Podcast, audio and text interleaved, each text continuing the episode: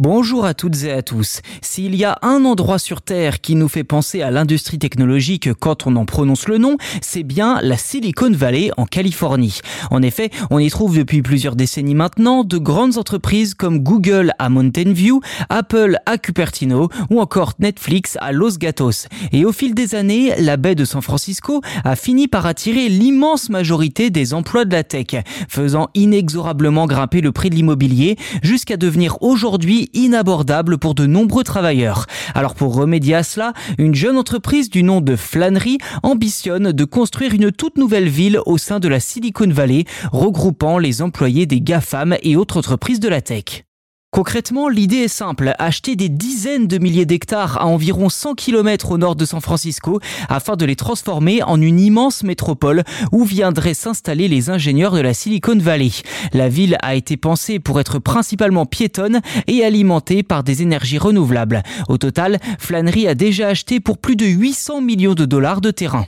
Ceci dit, qui se cache derrière Flannery, cette petite entreprise inconnue dont l'activité a commencé en 2017 Et bien d'après le New York Times, cette société d'investissement a été créée par Yann Sramek, un ancien trader de 36 ans ayant travaillé à Goldman Sachs, et qui a convaincu plusieurs grands noms de la tech d'investir dans le projet. Parmi eux, Red Hoffman, le fondateur de LinkedIn, Mark Andreessen et Chris Dixon, deux investisseurs, Patrick et John Collison, les cofondateurs de Stripe, Powell-Jobs d'Emerson Collective ou encore Nat Friedman et Daniel Gross, deux anciens patrons devenus investisseurs.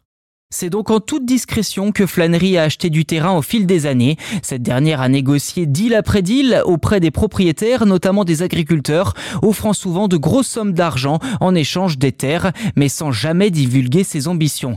Ce n'est que très récemment que la firme a fini par communiquer publiquement, confirmant que l'entreprise est composée, je cite, de Californiens qui croient que l'avenir du comté de Solano et de la Californie sera radieux. Fin de citation.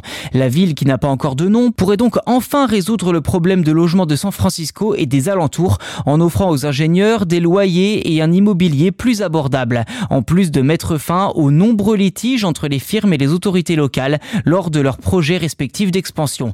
Reste à savoir quand les premiers travaux commenceront.